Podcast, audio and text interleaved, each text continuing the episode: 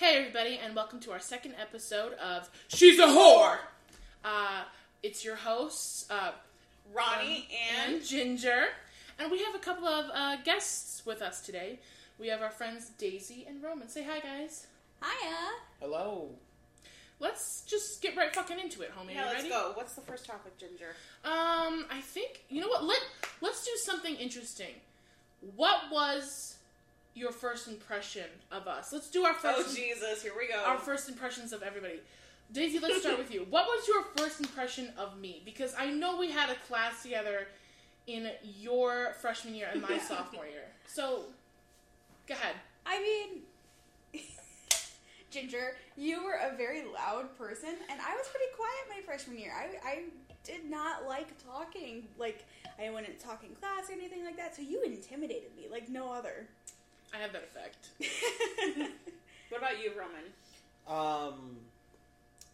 I didn't know you by name, but when you would walk into the classes I was in, I was simultaneously happy and a little bit, like, shit.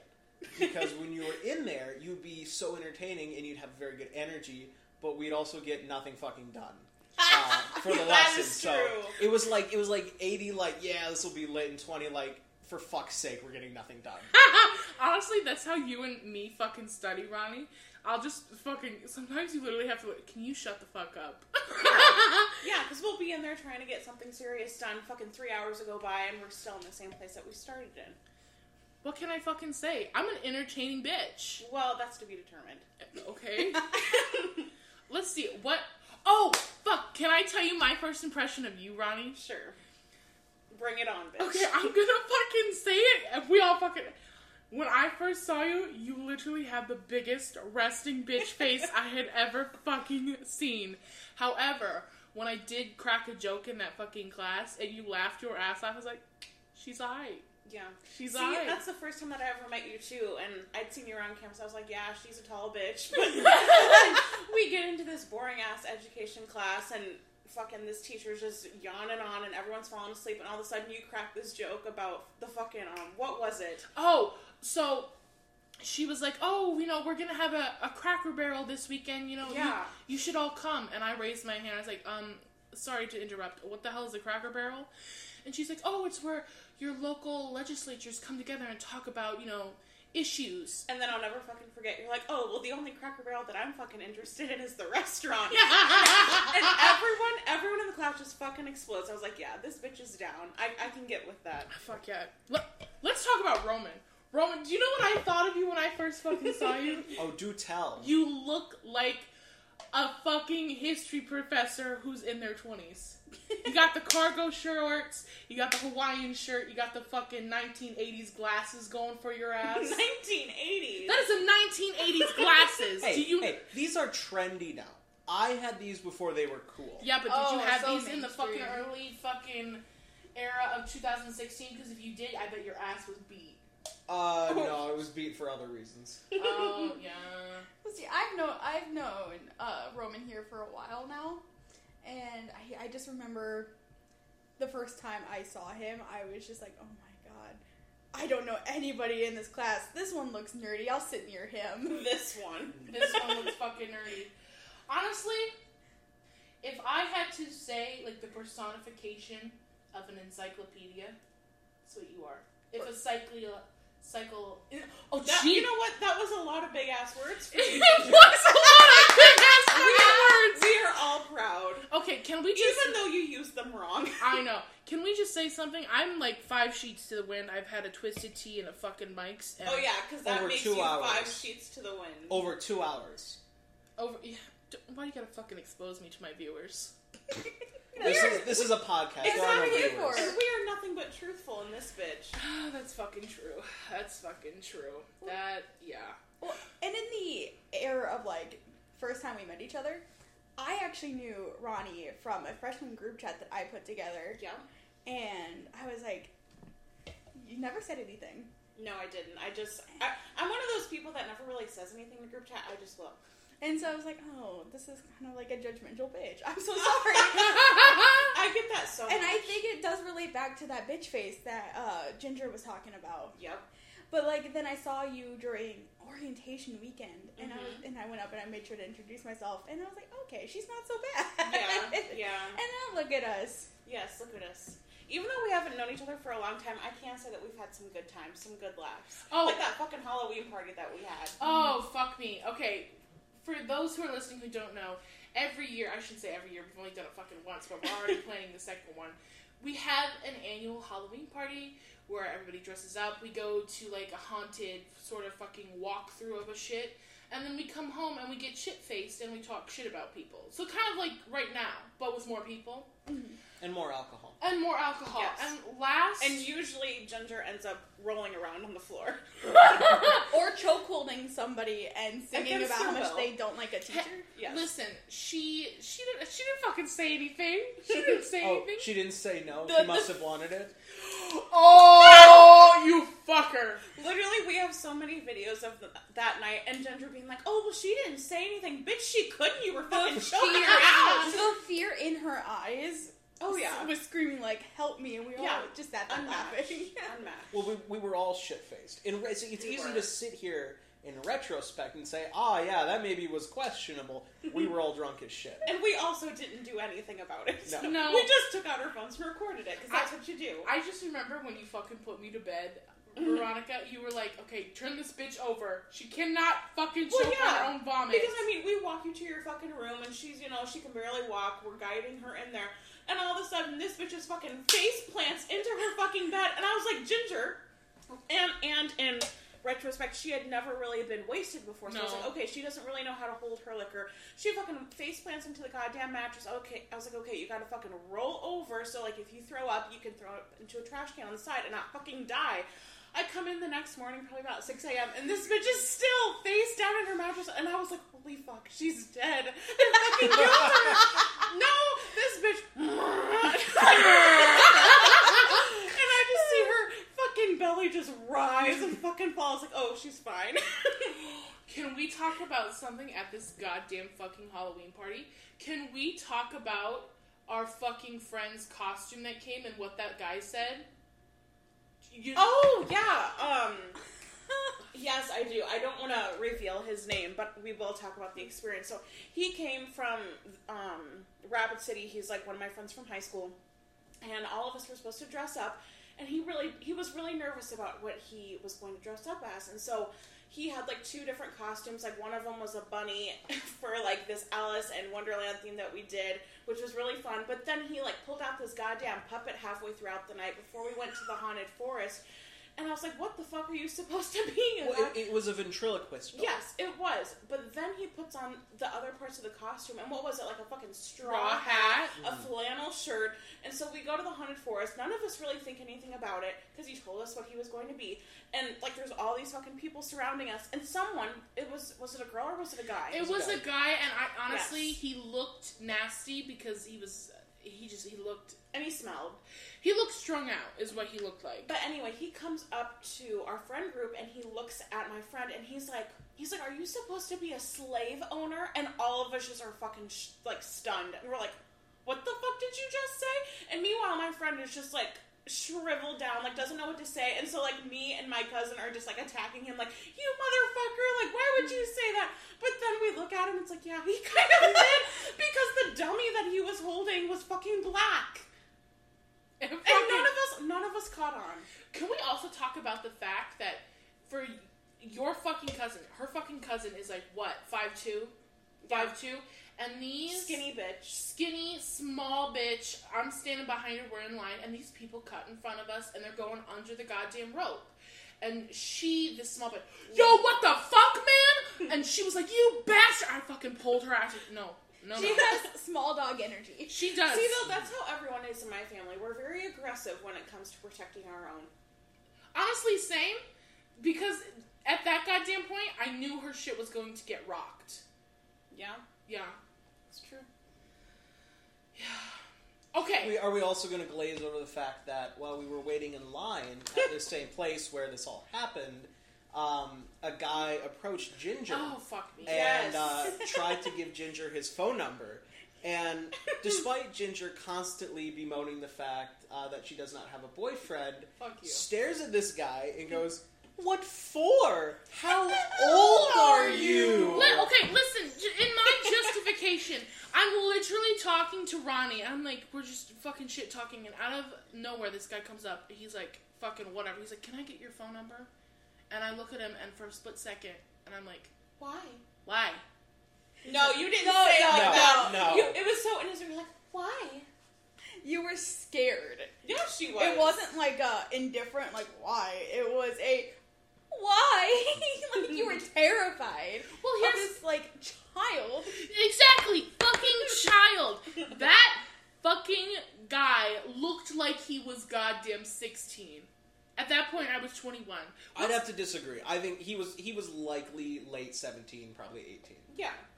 He was not 16. So, of legal age. I'm not going to be jumping in the either fucking way. It didn't matter if they were older or younger than you. You were just so terrified of the fact that someone would want your fucking phone number. It's true. Well, I mean, this carries on. I mean, some dude at orientation this year asked you for your phone number and invited you up to his room. Okay, he didn't ask me for my phone number. I literally was in there and he's like, you know, if you're ever available, you can always come up to my room. And what did you say? I was like, I would have to, you know what, not to change the fucking subject, but let's talk about dating in general. Let's talk about you two, okay?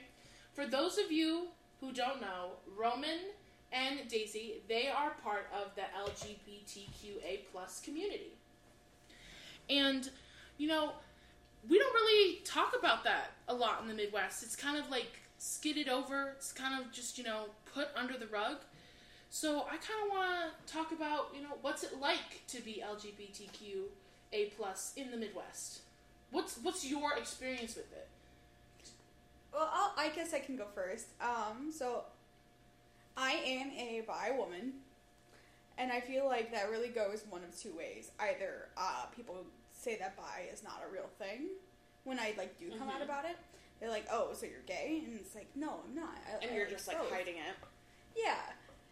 Or I get hypersexualized. Yeah. Where they're like, oh, so you want a threesome? And I'm just like, I mean, yes, but not because I'm bi. Yeah. Yeah. Honestly, if you look in the goddamn media today at any person who's goddamn bi in, like, the TV shows or whatever, these bitches are always having sex. Mm-hmm. It's like, no, bitch. They got jobs. They got fucking hobbies. Jesus Christ. Well, and biphobia is so rampant. It is. Not only, like, in real life, but in media. Yeah. I mean, like, one of my favorite characters is Callie in Grey's Anatomy. Mm-hmm. And she faces a lot of biphobia and biphobic comments. And it's just, no one ever, like, talks about that. It. Yeah. Because they're like, oh, this is normal. But it's not normal, and it shouldn't be normal. Mm-hmm. LGBTQ. It's in there. Mm-hmm. Respect the B. Preach, bitch. Preach, bitch. What about you, Roman? I am a bisexual guy, and I have limited experiences with it because I figured out pretty quickly you just don't say that. I know Daisy was talking about how as a bi woman, it's often sexualized or dismissed. And yes, as a bi guy, it's dismissed. But it's not sexualized when you're a guy. It is severely looked down upon. Yeah. It's a different set of standards. So I just don't say anything. Very, very rarely am I open with it. Mm-hmm. And when I am, it's with people that I know quite well. So. Yeah. Yeah. I honestly, it kind of, I don't know if it's for you guys, but I feel like it would suck. I mean, obviously, you're not going to be going out to the world in every goddamn room you're in, but to feel like you have to, like, sort of hide who you are, do you feel like you guys, like, do you feel like you do that for, like, a safety reason? For, like, to protect yourselves? I've never really hid who I was. I kind of got pushed out of the closet by my stepdad when I was 12. See, I had been planning, like, oh, I'm going to have to tell my parents because I have a crush on this girl. Never really came to anything. But one day, my stepdad calls me downstairs and looks at me. He goes, do you like girls? And I'm like, well, when you put it like that, yes, I do. And so ever since then, like, when he, like, looked at me and he was just totally fine with it, I just didn't hide it. So, like, everybody I know, I have said it and I will say it repeatedly because it is part of who I am. What about you? I did for a number of years. hide it. I knew that I was bi, like freshman year of high school. And I didn't really, I told individual people, but I wasn't terribly open about it until maybe late junior, senior year of high school, or perhaps even freshman year of college. I got more open with it, and I didn't say anything, publicly or to my family until like junior year of college. And it was partially because I didn't really have to, because I'm in a straight passing relationship. Yeah. So there wasn't much of a reason to. Mm-hmm. And also considering that, it's just like, why put yourself out there in a place like South Dakota where it is so... Where you constantly get torn down for it. Yeah, it's so a conservative area and the mindset is conservative. There's just no reason. And especially, I also grew up in like a conservative Christian environment. Yeah. And a lot of my time, my employers were Christian. I went to, a Christian church, and it's like, I'm not going to risk it. Honestly, I feel that. I know... So many people, even myself sometimes, I question my sexuality. Like, every goddamn day. Because we are so constantly wanting to find out who we are, what we like, what we want, stuff like that. But when you grow up in a, like Roman said, in a very conservative environment, like the Midwest, and you've got churches on every block, I mean, your pastor coaches your basketball team, you're doing all of this, and there's this sort of set standard, you are afraid to be who you are. You are. And you're afraid to explore, and you're afraid to do all of that sort of thing. So it kind of does hinder it. And then you worry about the judgment. Because, let's be real, there is judgment. There is. Like, I once... How would I say it? I once asked a family member, and I was like, oh, what would you do if I was gay or bi? And they're like, we'll cross that road if it happens. And it sort of, like, threw me for a loop, because it was like, you didn't say that you would still care for me. You didn't say that. So now you make me 10 times more nervous. I would say it's more something that you have to deal with rather than accept. Yeah. It's like, yeah. Or just, like, the random stuff that people say, It makes you uncomfortable. It really does. Well, just switching it over to a more, like, upbeat note. Who was your celebrity crush, Ginger, growing up? Oh, my God. Or crushes. Let's be real, okay? I'm always after the honeys, okay? Okay, how in-depth and weird can we get into this? Name your top two. Like, as a child? As a child. As a child. As a child, and maybe if that's still your, like, celebrity crush. Okay, so as a child... one of them was obviously Prince Eric from the goddamn The Little Mermaid. Of course. He was hot, them goddamn dimples, them blue eyes. I was like, yas, honey. And then my weirder one... And it also helps that his love interest was a redhead just like you. Yeah. Yeah, it does. It does fucking help. Honestly, I wanted to be that bitch. I wanted to be her. I always fucking went swimming. Are you kidding me? I was like, where the hell's my tail? But no. Prince Eric won, and then... If we're going to go, like, real weird into it. You guys ever seen the Goofy movie? No. Yeah. The son, Max. Oh, Max was kind of fine. Fuck you! He was the shit, you dumb bitch! Max was kind of fine, not gonna lie. Yeah. He was a dog. He literally was a fucking dog. I was 8, you dumb fuck! You know, I gotta say, I did have a crush on, not Scar. Scar's, like, son or whatever from Lion King 2. Yeah, but I can't remember his name. Kovu, yeah. Of course Ginger fucking remembers it. I would say, when it comes to Disney trivia, you're all over it. Oh, fuck yeah. I had a crush on Kovu, and then the entirety of the Pirates of the Caribbean cast. Oh, yeah. Oh, yeah. For sure. Will Turner. Oh. All the way. Jack Sparrow. Mm. Hello. Can we throw Captain Barbossa in there? Yeah.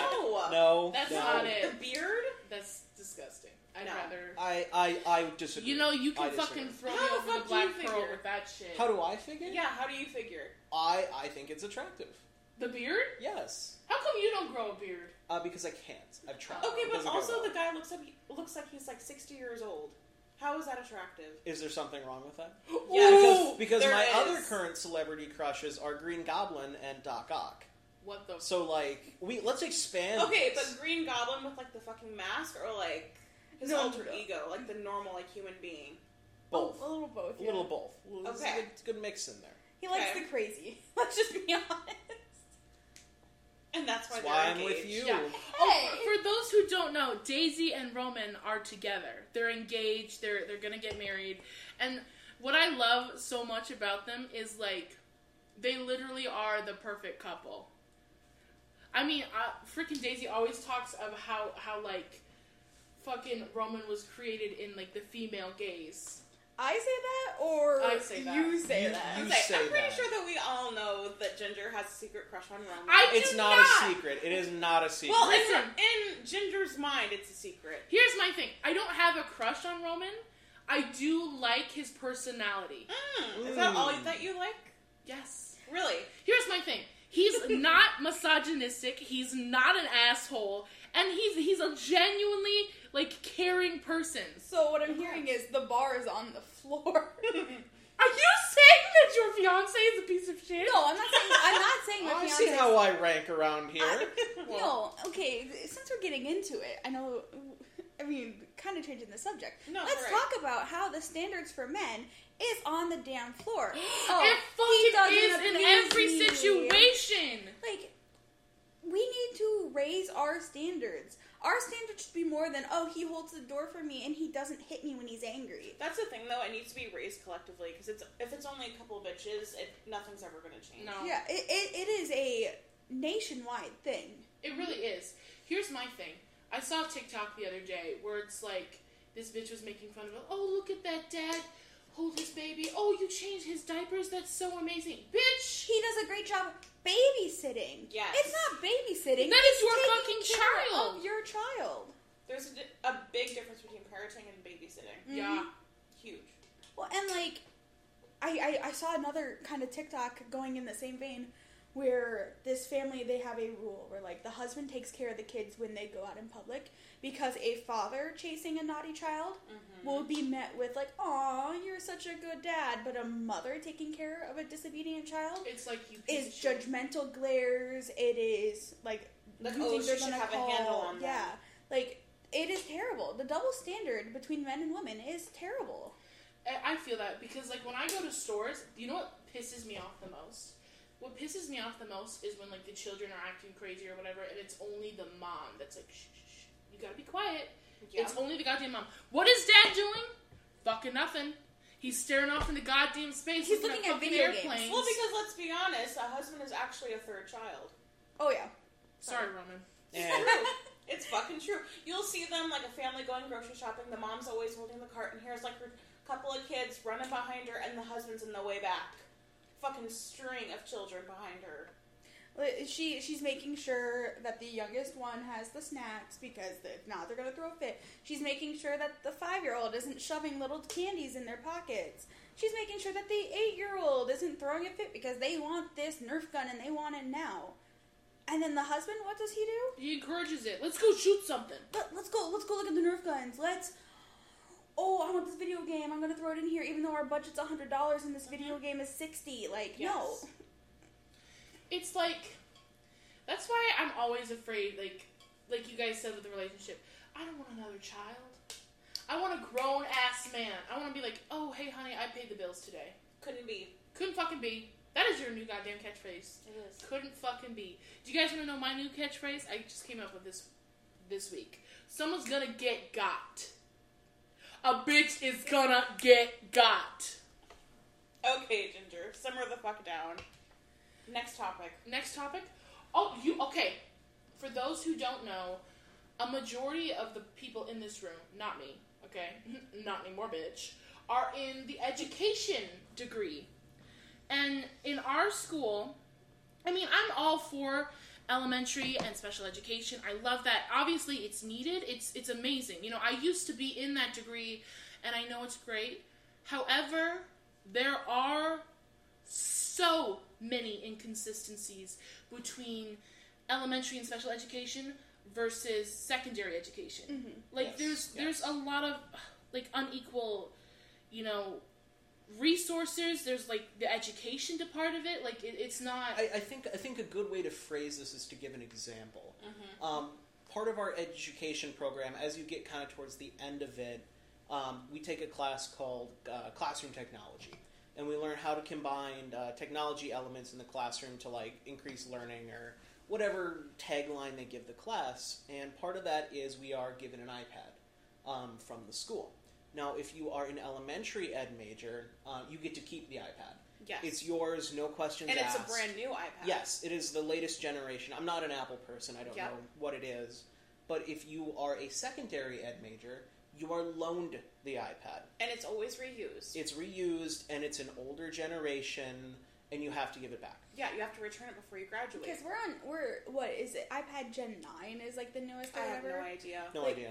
And the kid next to me had an iPad Generation 6. Yeah. Now, if you know anything about Apple products, they slow down. They do. They slow down. And terribly. They're not compatible with everything else. Yeah. So it's terrible because it's putting us at a deficit because they're teaching us, you're going to need to be able to use all these programs in your classroom, but then we are going to have to pay $400 to get the iPad? Yeah. See, the root cause of all of this is there was an individual in the community who died a number of years ago, and she left, I think it was $2.5 million. Yes. Specifically earmarked for the elementary ed program. Yes. Now, yes, obviously we cannot fault the college for using that money as it's intended. They legally have to, but they have absolutely focused all of their priorities on the Ed program. Because of that. And now obviously they can't do everything that they can do with secondary that they do with elementary, but they don't focus it. The catalog is all wonky. Mm-hmm. They don't standardize everything. And I think that one of the biggest problems is that half of these education courses that we are required to take in order to get our degree, half the time we're, like put together as Ed and spec. They're geared towards them. Mm-hmm. Yeah, exactly. Like we'll be in an education course, even the ed tech one, where we're learning all these new programs that we can incorporate into our classrooms, but it's like it's such a big difference between elementary and secondary. It's like, as a high school teacher, I can't, like, even when it comes to, like, disciplinary issues, I can't put a high schooler in the goddamn corner if I have a problem with them. Yeah, and that's the thing. All the examples that they give in class, like... Elementary. Oh, this is what you do when, you know, little Johnny is having problems at school and at home and all of this, da-da-da-da-da. And I'm like, then what the fuck am I going to do for Big Johnny? I'll ask that question. They're like, we'll get to that in the next course or the next chapter, whatever. And they never fucking do. They never do. I think there's only one specialized secondary ed program in the curriculum or in the program. There's a bunch of specific Ed, you know, how to teach as an Ed, how to deal with discipline as an Ed. There's five. There's five in total. Thank you. But there's only one specifically for secondary. Yeah. So right there you can see that it's unequal. Yeah. It is. And you know what you brought up money, like paying for shit, like Daisy, you brought up, can we talk about how much bullshit it is to pay for the fucking Praxis? Like, obviously, I may not seem like it, but I'm the bitch who watches the news, and every time I turn on goddamn CBS or whatever, they're always like, major teacher shortage, we need more teachers. Okay. Then why are you charging these fucking kids to pay $600 to take a Praxis exam? See, I mean, I get having to pay for a federal test. I mean, I had to pay for the ACT. If you took the SAT, you had to pay for that. Yeah. But I don't get is, like, why they don't have scholarships specifically made to help people. Because I came from a lower class family, and, like, $200 for one test is a lot. Yeah. I can't just do that at the drop of a dime. I'm going to have to use my credit card for that because that is not something I can just pay out. And especially if you have to retake it. Yeah. Because a lot of people don't pass their Praxises on the first try. Exactly. So they're shelling out additional money. 2 or 3 of them. And only one Praxis test alone is like $150. Yeah. So let's say that you have to take 3 of them or 4 of them or whatever, or you have to retake it. Like, that shit adds up. It does add up. And honestly, this is sort of kind of the reason why I got out of the education major, because of all the absolute unequal bullshit that has to go with it. And, like, speaking of unequal bullshit, can we talk about, like, you know, when you get into the teaching world, how much you are sort of judged on what you wear?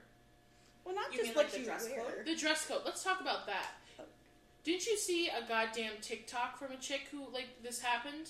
Yeah, there was this girl named Maymay on TikTok, and she was doing her student teaching. It was her last semester of school, and after that, she would have gotten her degree. And she went, you know, went to this one school, had a cooperating teacher report her to her university because she was wearing a romper. And a romper, if you guys don't know, is literally it's a tank top or even a t-shirt with shorts, but it's attached, so it's like a one piece. And they reported her for being inappropriate. They never once went to her as the student teacher and was like, oh, hey, like, maybe you need to wear something different. And, like, she posted pictures and everything. Nothing that she was wearing was inappropriate. She wasn't showing anything. And she got kicked out of her goddamn program and, like, couldn't finish her degree just because of clothing. And here's the thing. I saw what she wore because she said it. It was literally a t-shirt under the romper. Yeah. It was literally... But can we talk about, like, even in high school, I've had male teachers come up wearing cargo shorts and all... T-shirt full of holes, just stained, all of that. Now tell me how that's business casual. It's not. It's not. And the minute a freaking female teacher walks in wearing jeans, oh, fuck, it's World War III! Well, Jesus. That is a big thing. And, like, not it's not even just for women, because, like, there are some things with men that, like... Yeah. There's, I mean, in the education world, if you don't look a certain way, you're not going to go anywhere. You can't look what they perceive as unprofessional if you have a tattoo. Like, even if it is the most innocent tattoo, like your child's, like, handprint on your arm or something like that, they'll be like, oh, you have to keep that covered all the time. And it's like, how is that, like, inappropriate? How is that unprofessional to show that you love your kid? Especially when you're teaching high school, and half of your students already have tattoos. Exactly. I knew a bitch in high school. By the time that bitch was fucking 18, she had eight tattoos. Have any of you guys ever, for those of you listening who don't know, Roman is a history and political science Did Roman just talk about manager. Himself I am. In the third I'm also person? Talking about myself in third person. Lots of levels here. Have you ever looked at the specifications for being a teacher from, like, the 18th century? Or, like, specifically for this area, frontier teachers. You had to remain single. You could not be seen in public with another man that you were not related to. You could not be seen in public with anything less than a full-length dress and sleeves. Jesus. You had to attend church. It was mandatory. So on and so forth. It's very... As claustrophobic as you think it is, it was more claustrophobic. Yeah. And I think... partially why we still have this issue today, looking at it from a historical perspective, is we have teachers who taught under those conditions because society was more constrictive, and then their students mirrored their teachers, but maybe they could, like, drive around in a car with somebody who wasn't their husband. You know, and then you had this thing where the academic world has held on to the things it's held on to for so long that we're still dealing with those repercussions from that restrictive society 100, 150 years ago. Yes. Yeah, but honestly, that makes sense. Like, I get that. And, you know, speaking of teachers, what are your guys' like, fears of becoming a teacher? Like, I know I had a lot of them, but now they're kind of, they're not there anymore. But, like, what are your worries about it? Like, what do you...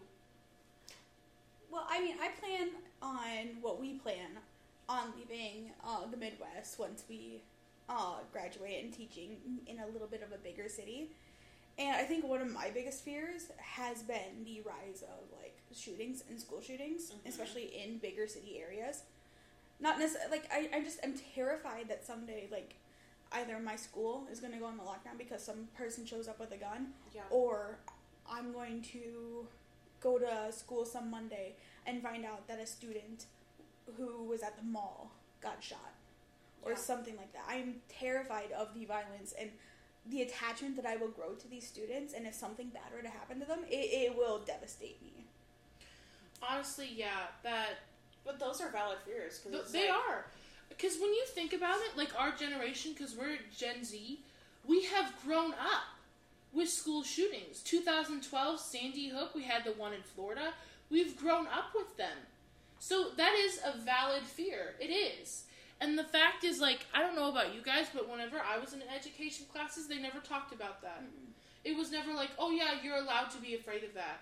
It was never talked about. No, because your education classes are taught by people who haven't seen the inside of a classroom in the last 20, 30 years. Exactly. Here's my whole thing. If you have not taught in a classroom, in 30 years. I don't know what the fuck you're doing here. Education changes every single year. It changes especially, so fast. Especially technology. Especially yes. technology. Well, even looking at, you know, things with COVID. Yeah. How much that has just completely changed the game. And, you know, our college employs, for the professors for the teaching, it's a lot of people who, you know, they quit teaching a number of years ago, but before that they were an administrator, they were a principal, they were yes. a superintendent, you know, and maybe 10 years before that, then they were teaching in a classroom. But they haven't been in the room since, you know, early 90s, late 80s. And that's the thing, even within the past 10 years, so many things have changed. So, like, just thinking down the road of, like, 30 years ago, when they didn't even have, like, smart boards and shit like that. Well, it's like... And not even in the technology sense, but societal views have changed so much. I've had classes with the professors that haven't been in a classroom for 20, 30 years, and they think that saying, like, classist or sexist things are okay. They're standard practice. Yeah. I had a professor just the other day who assumed that if you are not, if you are in college, you cannot be of a lower class. Yeah. And it is frustrating because I was a lower class. I mean, I still am. Up until this past summer, I still considered myself a lower class citizen because I did not have a good job. I did not have a good paying job. Mm-hmm. And so now, for a professor to just basically say that I can be a, I couldn't be in college if I wasn't middle class, it's hurtful.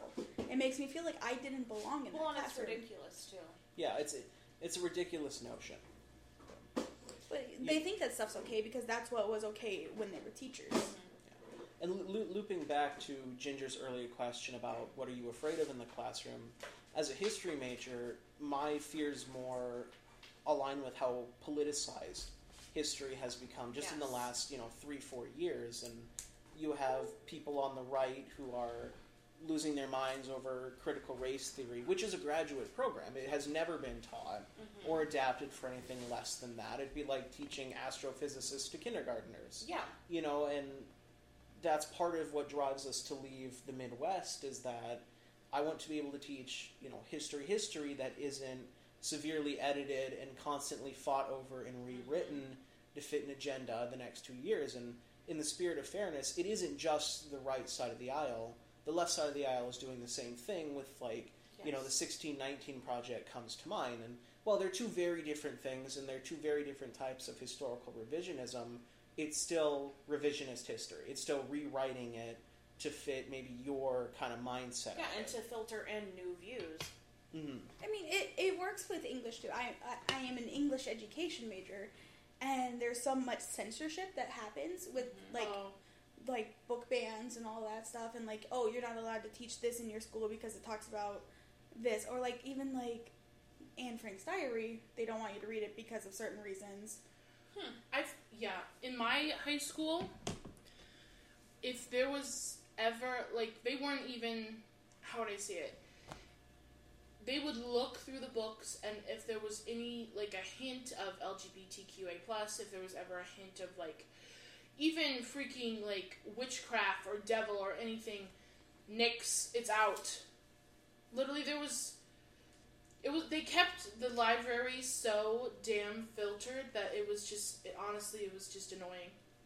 Especially if you have the type of kid who just, like, hungers for, like, knowledge. Mm-hmm. Good luck! Well, and then, like, let's even talk about, like, beyond, like, what you can teach and, like, the worries about, like, school shootings and stuff like that. The one thing that, like, pushes people away from going into the education field is the pay. Yes. Let's talk about that. Can we talk about... This is what I think is so stupid. In every education class I ever had when I was going to be an education major, literally every professor was like, oh, yeah, you'll have to pay for your own things in your classroom. Own resources and stuff. Your own resources with your own money. What? Oh, yeah. I've had one who only made $40,000 a year, and they spend $8,000 on supplies. Mm-hmm. And I'm like, that is the biggest crock of shit I have heard since fucking oh my god. Well, see, the Midwest itself has a really low, like, average teacher pay. Yeah, like, it's not a livable wage. It's not. It is not. it's what is keeping people from going into the education field. Well, and that's the thing. Like, they hold us to such a, like, high standard. It's like, there's no support, there's no wage increase, and there's a lack of resources. Yeah. Or the only way to get a wage increase is to go and get more college. Because, like, it's like, what, every 15 postgraduate credits you get a pay bump. Yep. So I have to go into debt in order to get a higher paycheck. Yep. And just like when we were talking about standards for women, I think we also have to remember kind of the general attitudes of when education started. Prior to the Industrial Revolution in the 1800s, everybody, there was more respect for teachers, mm-hmm. but as people moved to the cities and, you know, they work, you know, kind of like your 9-to-5s or, you know, a little different back then, what do you do with your kids all day? You can't just, there's no farm to let them run on. Yeah. You know, what are they going to do? Run in the gutter? So schools partially were incorporated to help take care of kids. So a babysitting program. Yes, exactly. And then teachers, as they were, like, established, got this idea of, oh, they're just watching my kids. Yes. I don't need to care. And I think that that attitude still resonates in the education world today. For sure. You know, you kind of triggered a back thought process, because we talked about, like, the standards for, like, being a female teacher and, like, mm-hmm. you have to dress a certain way, you have to whatever. For men, I feel like there's also the standard that, like, you can't be as involved with the students. No. Yeah. Because, like, and, like, especially in elementary. I feel like elementary male teachers... You hardly see them, though, in the Midwest. Because they get so much flack. Because it's like, oh, well, I don't want them near my kid. What if they touch them? Like, exactly. And, like, that's another, like, huge topic is, like, men don't get as trusted in the education field. Because everybody's like, oh, they're a predator. They want my child. But that's not the case. Men have just as much ability to want to foster the education of a child as a woman does. Mm-hmm. But because we're women and womanly, we're expected to be like that. Whereas if a man does that, then they have an ulterior motive. And it's ridiculous. It is. You know, I agree with that. I've worked with kids the last 7 summers. That's pretty much been what I do when I'm not in school, and I am always hyper aware of not to be alone with kids. Yes. If at any point, like, if I'm, this past summer, I led a classroom. If I was the only teacher in the classroom, I left the door open. Mm-hmm. You know, if there's another teacher in there, obviously, then not. You know, but like if a student would have an accident or something, I made it a point, I just flat out said, look, I'm not going to, like, you know, help them change and do all that because I don't feel protected that I can do that, which was, like, not very nice of me to make other people do that. You know, I'd, like, clean up the floor and everything when they were done. Yes, but it's also, like, you can't expose yourself to that either. Yeah, I'm not going to potentially put my entire career at risk because Johnny pissed their pants. Yeah. So, sorry, Johnny. Honestly, I'm just so fucking glad I'm not in the education program. I'm so fucking glad I dropped that shit like a fucking rock. I'm sorry. Why are you apologizing to me? Sometimes I do feel like that there's so much stress, like additional stress into going into the education program, mm-hmm. that it does make you just say, like, well, what if I just drop the education and just be an English major? Yeah. Because, like, it would be so much easier. Yeah. But, I mean, we're not doing it for ourselves. We're doing it for the students. We're doing it for this passion because I wanted to be an educator to help make a safe environment for students. I want to be the teacher that I never had. I want to be the teacher that, like, looks out for the kid who's getting bullied because of their looks or their sexuality.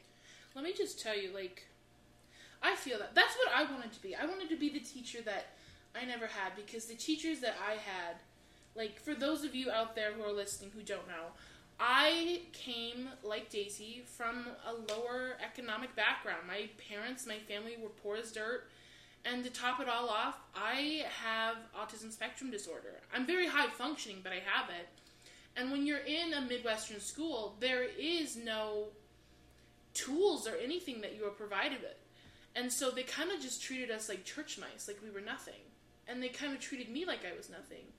And it was not good. And I don't know. I remember them saying to my parents, like, straight to my parents' face, oh, yeah, your child's stupid. They'll never be able to read above a 3rd grade level. They'll never be able to live on their own. They're just going to be a big, you know, burden on you. And it's like, what's that one, you know, quote where they're like, if you tell a fish to climb a tree, it will forever believe that it's stupid. I know what you're talking about, yeah. It's like, what the fuck? Well, I mean, in that same vein, I mean, not education, in the Midwest, mental health and disabilities are so, like, shoved down. Yep. That, like, you don't even, like, sometimes you don't even realize you had it. I mean, Roman got diagnosed with ADHD in middle school and wasn't even told about it until he went to his doctor and said, hey, I think I might have ADHD, and the doctor was like, oh yeah, you do. Yeah, I went in for some mental health stuff late high school, and I was diagnosed with ADHD, and the doctor that I was seeing was a real scumbag. I don't know why he was ever in that field, but he put that in my chart and didn't tell me. And then he moved away, and I switched doctors, and I went, you know, this past spring semester, and said, hey, you know, I'd like to maybe explore this concept. I think I might have this. And she said, oh, yeah, you do. It's right here in your chart. And I was like, excuse me? And no one informed me for 5 years that this was a thing. And I've done quite well in school, but it's come at a price. You know, yeah. It would have been nice to know and nice to maybe receive some help for. Yeah. Yeah. Honestly, I feel that because, like, for those who don't know, like, when you have a disability in school, you get this thing called an IEP. What does it stand for again? Like Individualized Education Plan. Mm-hmm. Individualized Education Plan. And they would have these IEP meetings, and I would be, like, in middle school, and they would have it about me, and I would never be involved in it ever. Oh, yeah. Okay. It's tea time, bitch. That's true. Let's get away from the depressing shit and get into tea time. This is a new segment that me and Ronnie made up where we can just spill any goddamn fucking secrets, stories, or any other goddamn bullshit we want to. Yeah, anything that's happened throughout the week. Exactly. Or our life. Okay. Fucking first topic, losing your goddamn phone at the strip club. Oh, fuck yeah. Okay, so this past June, I visited my sister, and she took me with our cousin to a strip club. I have never been to a strip club. I never really ever get... what was that? A strip club! Fuck, I'm already... A crip club. A crip club. Fuck you. A strip club. And so we get in there, and immediately before we even step in the door, this bitch is like, show me your IDs! Well, fuck. Okay. Okay, bitch. We go in there, we show them our IDs, and there's already somebody dancing, and I'm just like... I'm not looking. And my sister, she's laughing her goddamn ass off. Whatever. And, you know, I'm thinking, oh, we're gonna sit in a booth, we're gonna sit far away. No, bitch, we pull right up to the fucking stage. She pops a fucking 21s on my fucking lap, and she's like, there you go. There you go. Ooh, and let me just tell you, this one bitch came out.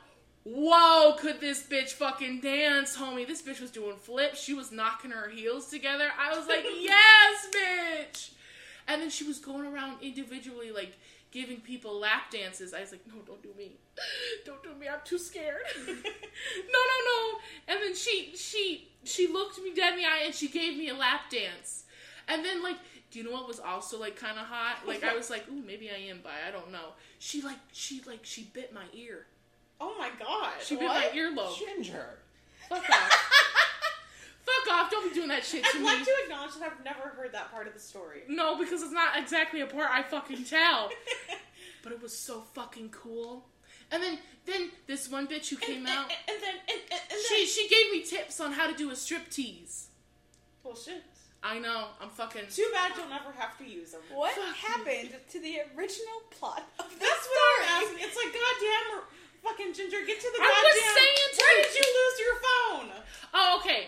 So, we leave the goddamn strip club. I'm fucking 50 sheets to the goddamn wind. My sister and my cousins got each arm around them.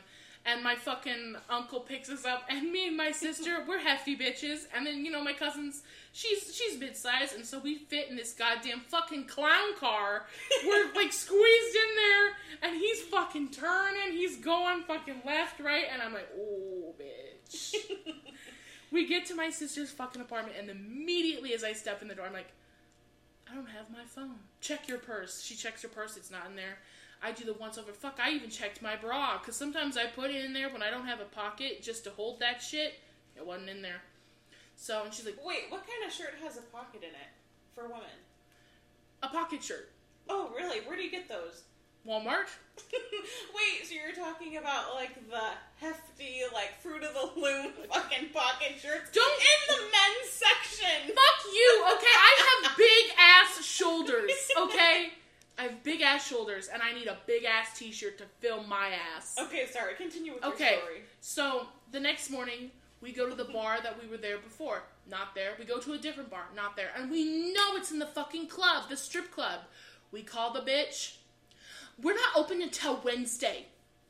It's fucking Saturday. And I'm like, fuck me, bitch. I gotta go to work. So it's like, okay, I'm going to be sick. Note the air quotes. You can't see them, but I'm putting them up there. Well, I don't know. Some fucking god or karma came back on my ass, because the next morning I woke up, I had the stomach flu. I was fucking throwing up. I was running to the goddamn bathroom. Let me tell you, when they say a fucking cleanse, I had a cleanse, bitch. I weighed myself before and after. Whew, bitch. I lost fucking 15 pounds. 15 pounds! That doesn't mean go throw up in the goddamn toilet, okay? That's not healthy. But damn! I look skinny as fuck afterwards. I can't imagine the fucking suffering that toilet went through. We have a moment of silence for that. Okay, speaking of fucking suffering, I feel bad for my goddamn sister. Oh my god, we still haven't gotten to when you found the phone! Fuck off, this is a goddamn process! So my sister had to take care of my ass, and my mom calls her, and she's like, is Marae okay? Is she... She's like, I swear to God, if I have to hear this bitch throw up fucking one more time, I'm gonna beat some ass. It was like fucking, it was bad. Okay, so it comes to Wednesday, and we're thinking, oh fuck, it's gonna be open, but I have such bad anxiety, it's like, what if it's not there, what the fuck am I gonna do if it's not there, it's $1,000 phone, I paid for it in cash, I'm like, I'm That fucked. Was your first fucking mistake. Who buys $1,000 phone? A bitch who likes photography. I saved my money up for that. Don't fucking judge me. So, my sister, actually, she drives me to the club, and before we get in, I'm like, I'm nervous. What if it's not in there? And she's like, it's in there. I fucking bet my tits it's in there. And if it's not, she's lying. It's like, okay. So, me and my sister go into the club. And there is the fucking club owner, and you could tell she's a goddamn bitch, okay? Because her hair is so goddamn fucking, it looks white. It's one of those goddamn hairs where you know they use the purple shampoo way too fucking much. And you're like, damn, bitch, you look like a knockoff Daenerys Targaryen. You look like shit. And we were like, oh, we're looking for a phone with a purple phone case. And, like, I could see the embarrassment in her eyes because we had messaged her on Facebook. We had called her. We had texted her. She's like, oh, yeah. I found it in one of the chairs. And my sister's face was red as a fucking tomato. I thought that bitch was gonna jump over that bar and fucking shank her with her fucking bottle opener. I was like, ooh, no, bitch. No. I was like, thank you, we gotta go. We gotta go, bitch. We get in the fucking car, and the whole, I would say, 15 minutes home, she's like, this motherfucker, she is the dumbest bitch I have ever fucking met. I swear to fuck, I'm giving her no stars on fucking Yelp. 1 star, because she's a shit. Okay, well, the funny story. You Yelp where you eat? Isn't that for restaurants? Yes. Yelp is for more than just restaurants. Oh. Yeah, you dumb bitch. I was going to caution you against eating at the strip club. Here's my thing. I would never eat at a strip club, okay? I would never. And so... We're not talking about food, Ginger. What are you talking about? We're talking about eating out. Oh, that's disgusting. Okay. So, the fucking ending of the story goes, I get back home, I take my fucking job, I get a call like a week later, I pick up the phone, it's my sister. She's like, you will never fucking guess what fucking happened. And I'm like, what? And she's like, that fucking strip club, the one we went to? I was like, yeah? She's like, that bitch was selling meth out of her strip club! She got shut the fuck down! What's with the hand signals, Ginger? It's for emphasis. Well, it's every time that Ginger tries to be fucking cool when she's telling this story. I am fucking cool. She tries to turn, like, throws gangster. The peace sign. Like, yo, yo, yo, bitch, fucking up your bitch. You know a story that I fucking remember you telling me, Ginger? Which one? That time that you worked at your local grocery store and this fucking old guy comes in. I hated that fucking job. I hated it. Like, I love the people because you could fuck around, but, like, that goddamn job was a fucking nightmare. Okay, so for those who don't know, I live in a small town community. And it's very religious. And I used to work at this grocery store at night. And so I'm working there with my friend Carissa. And then out of the blue, this guy, we'll call him Bob. Bob's very religious. I mean, he's known to hand out pamphlets of, like, why we're going to hell. Like, he once made me print out 50 pamphlets because it was also, like, a copy store where you could be like, oh, 50 reasons why we're going to hell. And I'm like, fuck me. So he comes up with this big fucking basket of fucking potatoes, and he looks me up and down, and he's like, you're tempting the men, you're going to hell. And my first thought was like, bitch, I'm already fucking here. I'm at this job for $7.50 an hour to watch your old ugly ass tell me I'm going to hell. And then I fucking humored his ass. I was like, oh, why? He's like, look at what you're wearing, you're dressed like a whore! And that's where this fucking, like, the title of this podcast also comes from. It's because of that. And you know what I was fucking wearing? I was wearing leggings. I was wearing your basic Midwest bitch Ugg boots. A fucking tank top that literally was on my neck. And a fucking plaid pullover. But you're a whore. But I'm a whore. Okay, and then he's like, I'm not leaving until we say 10 Hail Marys and you button up. And I'm like, Jesus Christ, I get out at 10. It's 9:45, so I'm like, we gotta get this bastard out of here. So I button up. I'm like, you know, he's like, we're saying Hail Marys. And he looks and he's like, you Catholic? I was like, no. My mom's Catholic and my dad's Methodist, but I'm Methodist then. And he was like, you need to be Catholic or you're going to hell. What the hell's wrong with your parents? I'm like, oh, fuck. We're like, what the fuck is wrong with you, dude? Yeah. Here's my thing. Come into a goddamn grocery store and harass and fucking name call a fucking teenage girl. I was 16. And literally... But you're a whore. You're a whore. And he's like, you should be ashamed of yourself. Even Mary Magdalene wasn't this bad. What the fuck? And I was like, homie, she was a prostitute. What the fuck? You're just fucking doing your job.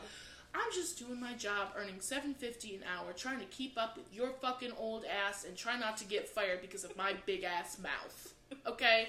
Well, I think that leaves us on a pretty good note. Thank you guys so much for coming. You'll see us next week on She's a Whore.